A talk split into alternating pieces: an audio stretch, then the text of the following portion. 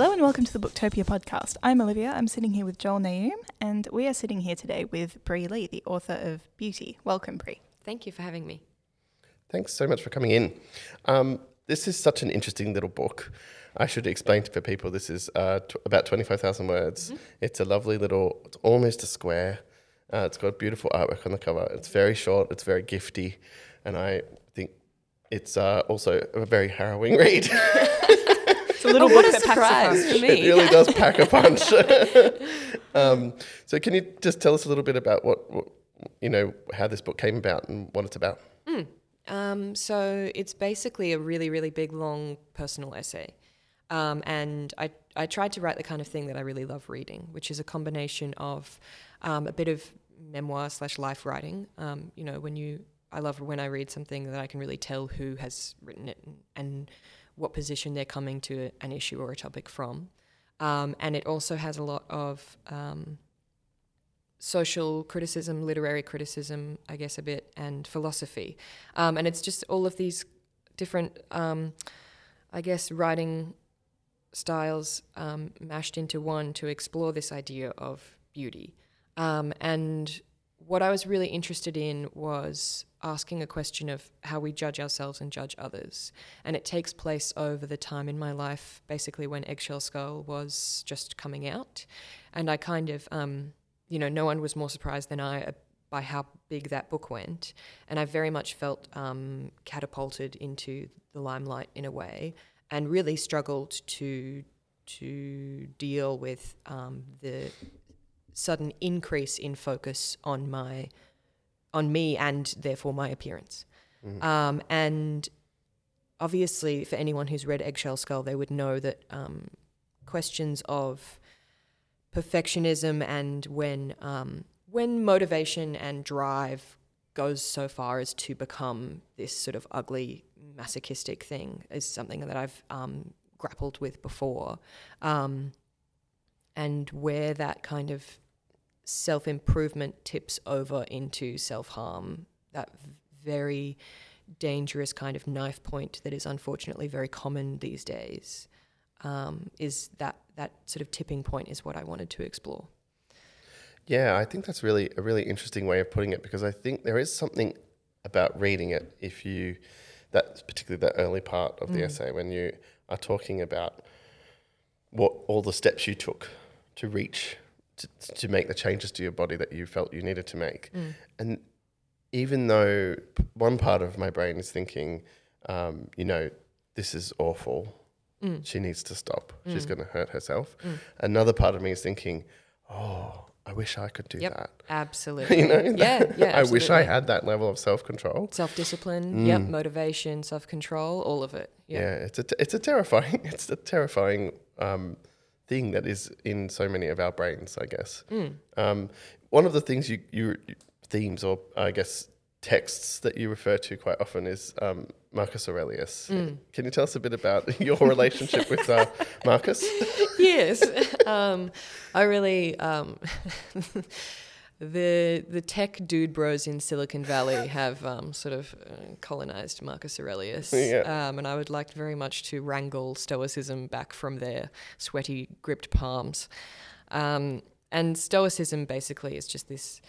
You know, anyone who's done philosophy 101 would would think that I'm butchering this, but it's just this idea that um, you know you cannot control the crazy world that happens to you. You cannot control most of what happens um, to you in your life. What you can control is how you respond to it. Um, and you can focus on trying to um, uh, maintain enough self discipline to be the kind of person that you, you know, sort of have respect for. Um, and in that sense, sort of do your best within this hurricane of a life. That's what I get from Stoicism. Um, and you can see easily why philosophy like Stoicism um, has been so easily co opted into this current um, digital social media world in which optimizing the self um, and um, this neoliberal idea of self determination and that we are all precisely um, receiving what we have worked hard to gain. Um, and just that you can just the farce that you can control your level of success, um, and that people who currently have a lot of you know money and success deserve it necessarily, rather than um, it being a combination as well, of course, of privilege and luck. Um, and what I sort of, um, I guess, went too far with it, I suppose, for a long time, or or went a little bit the wrong way with it. Um, and what am I trying to say? It's just.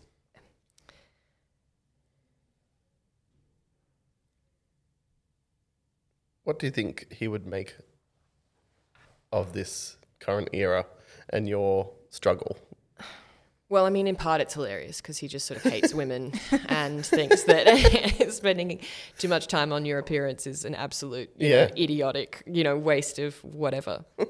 Which is an interesting question in and of itself because obviously he comes from a time and place when um, it was absurd to have to spend that long on your image and appearance. Um, however, we live currently in a gig economy where um, the focus on the body is um, much more extreme than ever before, and where we judge people more than ever before.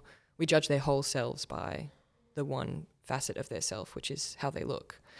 Um, and so, yeah, basically, it's a, it's an interesting question because the principles of Marcus Aurelius can be applied to um, questions of self control and self determination, um, but they're also not really built for the 21st century in many other ways.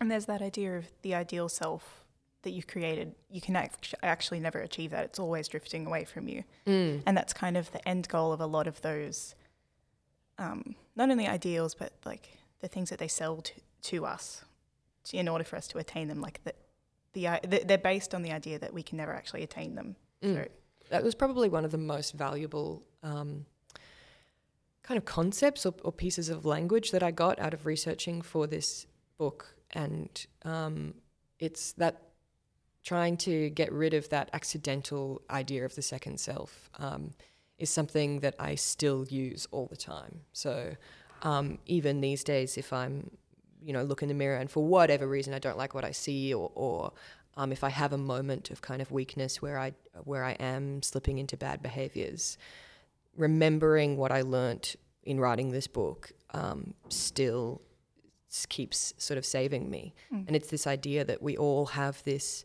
yeah, this second self, this ideal self. That, and for most um, women, research indicates, for example, if they could change one thing, um, it would be losing three to five kilos. And there is so much happiness and peace and comfort that we deny ourselves in the present because we think we can't possibly be the best version of ourselves until we reach what that second self looks like.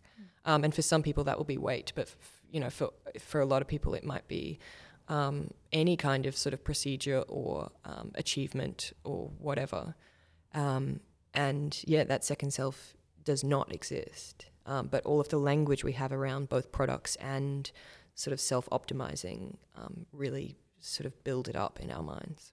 And in this like day and age, it seems even worse because because we have platforms entirely dedicated to kind of that are marketed as like self creation, self empowerment, like platforms like Instagram, Mm. but they actually do a lot of the grunt work in perpetuating that ideal. So what became what started, or what ostensibly seems to be, you know, something for self expression and a happy, like creative platform, actually just becomes a driver of that Mm. horrible ideal. and questions of um, what my individual responsibility is within this sort of social media media ecosystem in which we live are um, that's my stomach grumbling sorry um, um, questions around what uh, how I am complicit in this system that I keep complaining about was the other thing where um, until I really forced myself to sit down and analyze and, and articulate my own behaviors within this system, um, I don't, if I didn't have to do that, I don't think I ever would have confronted how complicit in many ways I was in the thing that I supposedly hated and suffered from. Um, and that is, I guess, the other main thing that I really learned and continue to benefit from having written this book. Yeah, I think that's a really that's a really interesting part of the essay when you start to get to that point in, in your Mm. journey Mm. where you start to realize that this cruelty that you were harming yourself, and this idea that that you seem to get interested in in the essay is that is it possible to be um, cruel to yourself whilst also being kind to other people? Mm. Is it possible to have two different standards, one that you apply to yourself and one that you apply to the outside world? Can you expand a little bit on that? I thought that was fascinating. Yes. I mean, this is something that I continue to be fascinated by this idea that we th- talk about judging ourselves by one standard and not at all judging other people by that standard. So, you know, the classic thing being um, like negative self talk. You know, you, s- you'll, so many people will say, oh, I hate how I look um, in in a bikini, whatever, random inane example. Um, oh, but I don't uh, judge other people that way. Um, you know, or oh, I have to be good and have a salad for lunch. Oh, but you can do whatever you want. I'm, you know, I am not convinced that it is possible to have two fundamentally different sets of um, principles and values for yourself compared to other people. And the conclusion I came to, I think, in the book, which is where I'm still sitting at the moment, is that it might be the case that um, people feel that they can judge themselves more harshly than other people, but your priorities and your values are implicitly communicated to the people around you, depending on what you say and how you act. Um, and the phenomena of um, negative self talk and like sort of negative um, fat shaming to the self that happens in something like um, as simple as, you know, oh no, I have to be good because I didn't go for a run this morning. Those things communicate your values and priorities to the people around you. Um, and that is like a really one small way of how I do think that a lot of us are more complicit than we might realize in this thing that we all collectively um, suffer underneath. Mm. And of course, with social media now, that's just so exacerbated. Because it used to be that we would get these negative ideas and standards from um, publications and from advertising. But now we all just sort of shit on each other in this much more kind of diversified um, power network. We're all just still doing it to each other. It's so frustrating. Yeah, the, the sort of almost passive aggressive way Yep. we have of communicating with each other, Yes. where we don't actually think we're communicating with other people, but we absolutely are. Absolutely you know, are. when uh, when you're sitting there, no matter what your you know um, body image, and talking constantly about your diet or what you're currently eating, or you know the fact that you are sort of advertising your own self discipline. hmm Absolutely. That, that and that's that's sort of what I was getting at when I f- first talked about reading the beginning of the beginning of the book is that there is a part of that that is aspirational, you know? Absolutely. and that, so that when someone else starts talking about it, part of you is like, I should be like that. And part of you is like, I wish I was like that. Yeah, absolutely. and it's so that is that is a huge sort of process of unlearning. That's just being like aware of that problem is the first step, and then once I, you know, again, once I learnt language for these issues and learnt about what I think about these concepts, I started seeing just how prevalent it is in the people around me and how much I was doing it. And it has been subsequently. And I have no doubt will continue to be a process of me unlearning those attitudes and behaviors.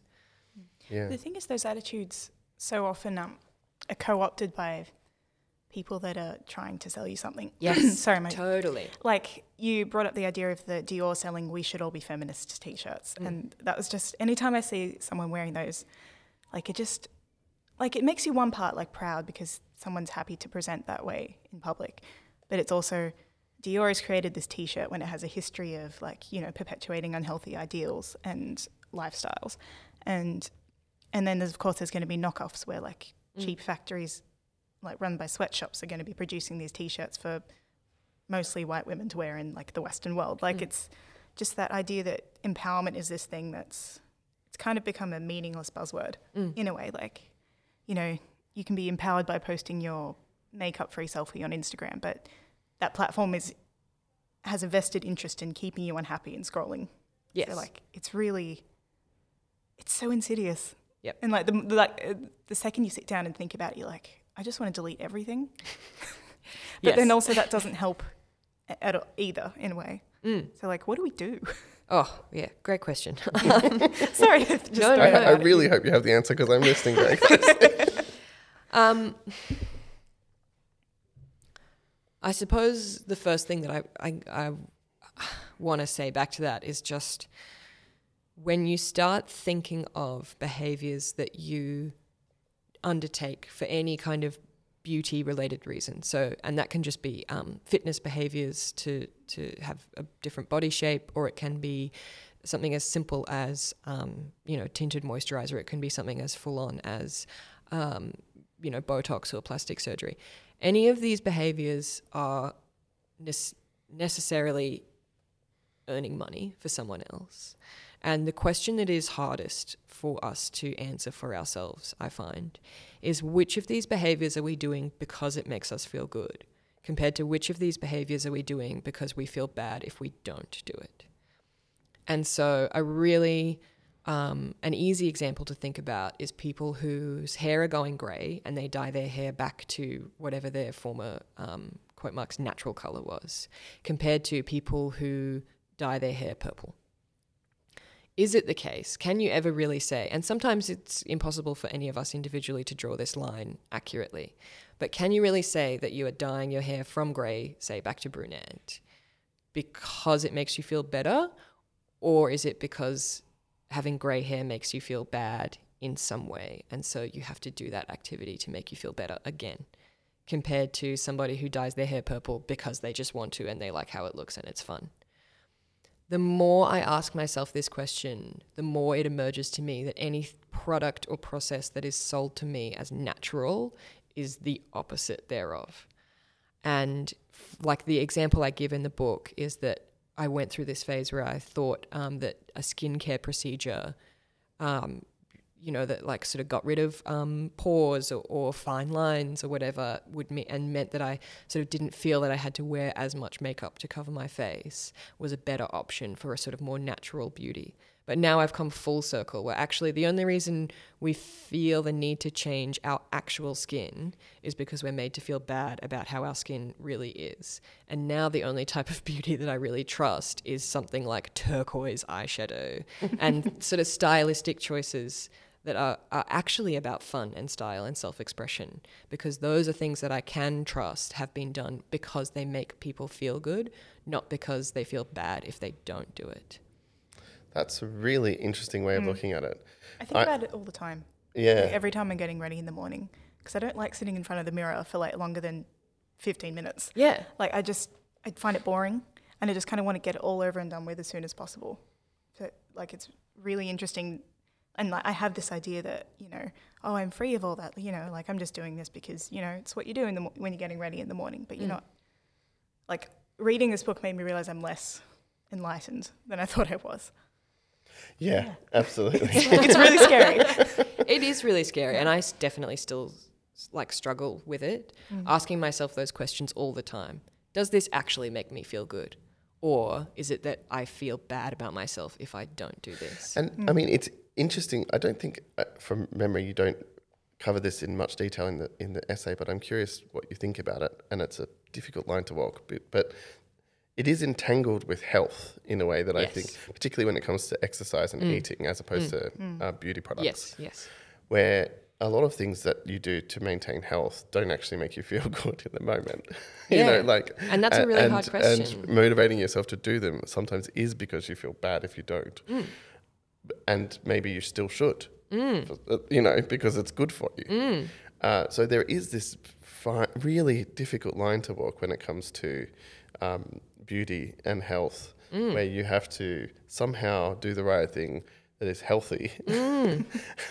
whilst at the same time not doing things that make you look good that aren't healthy. Yeah, it's really hard, and for most people, it will probably, and I sort of myself included, even having written a book like this, I'm closer now to understanding, but I'm not sure I'll ever be able to truly properly delineate between how many, let's say, kilometers a week I go for a run, where I'm doing it to some sort of imaginary point where that is because I know it keeps me healthy, because I know it's good for both my mental and physical health to exercise and to sort of stay fit and where that then tips over into this, you know, post this imaginary line where actually I'm doing it because I want to maintain so, some body shape and I will feel bad if I get any bigger than that, for example. Mm. It is and with eating. Food brings me legitimately so much joy. And, and, and at what stage do I eat healthily simply because I know that I f- have more energy and I f- do just genuinely feel better when I eat, you know, more vegetables? And where does that then like tip over to the other side? Mm-hmm. It is it is incredibly hard. But the only thing you can do is try and think about it mm. more. The worst possible thing, both with I think for I'll speak for myself. The worst thing for myself, both in terms of the body and in terms of sort of beauty products and procedures, is to not question and to not critique and to accept what is being given to me. For example, it does not faze me at all if other people have really different opinions about beauty products and procedure. I don't care if people have different opinions, that's great, as long as we're talking about it and criticizing it and critiquing it and being conscious of it. Because the most damaging thing is that these invisible minimum standards that just collectively make us feel shit just keep silently rising, um, which is, I think, in huge part what has happened since basically the last decade since smartphones really exploded the way they did. Yeah. I, yeah, I we- mean, I wouldn't want to go through high school with a smartphone. Me and neither. every day I It'd be think, such hell. I know. Yeah. Like it was bad enough at the time. Yep. yeah, it's almost like millennials are now the ones telling people to get off their phones. It feels, it's a terrifying thought. Uh, uh, yeah, grow, I can't imagine growing up with it, and I, I think it's a terrifying prospect for my own children. But, you know, just it that is so something I think of the- about all the time. Yeah, so many of the people who were on the ground floor in Silicon Valley when these s- sort of softwares were being developed now do not let any of their children use them Mm, or have any profiles or accounts on any of those platforms. It's so telling. absolutely. Yeah, it really is.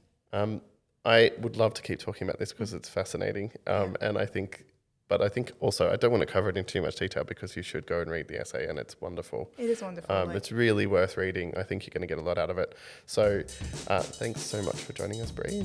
Thank you for having me. You can buy a copy of Beauty by Bri Lee on booktopia.com.au. Thanks for listening to the Booktopia podcast. Don't forget to subscribe to us on SoundCloud and iTunes. And if your eyeballs need a workout, check us out on YouTube at Booktopia TV. And don't forget for all books featured on this episode and all episodes of the Booktopia podcast, head to Booktopia, Australia's local bookstore, at www.booktopia.com.au. Thanks for listening.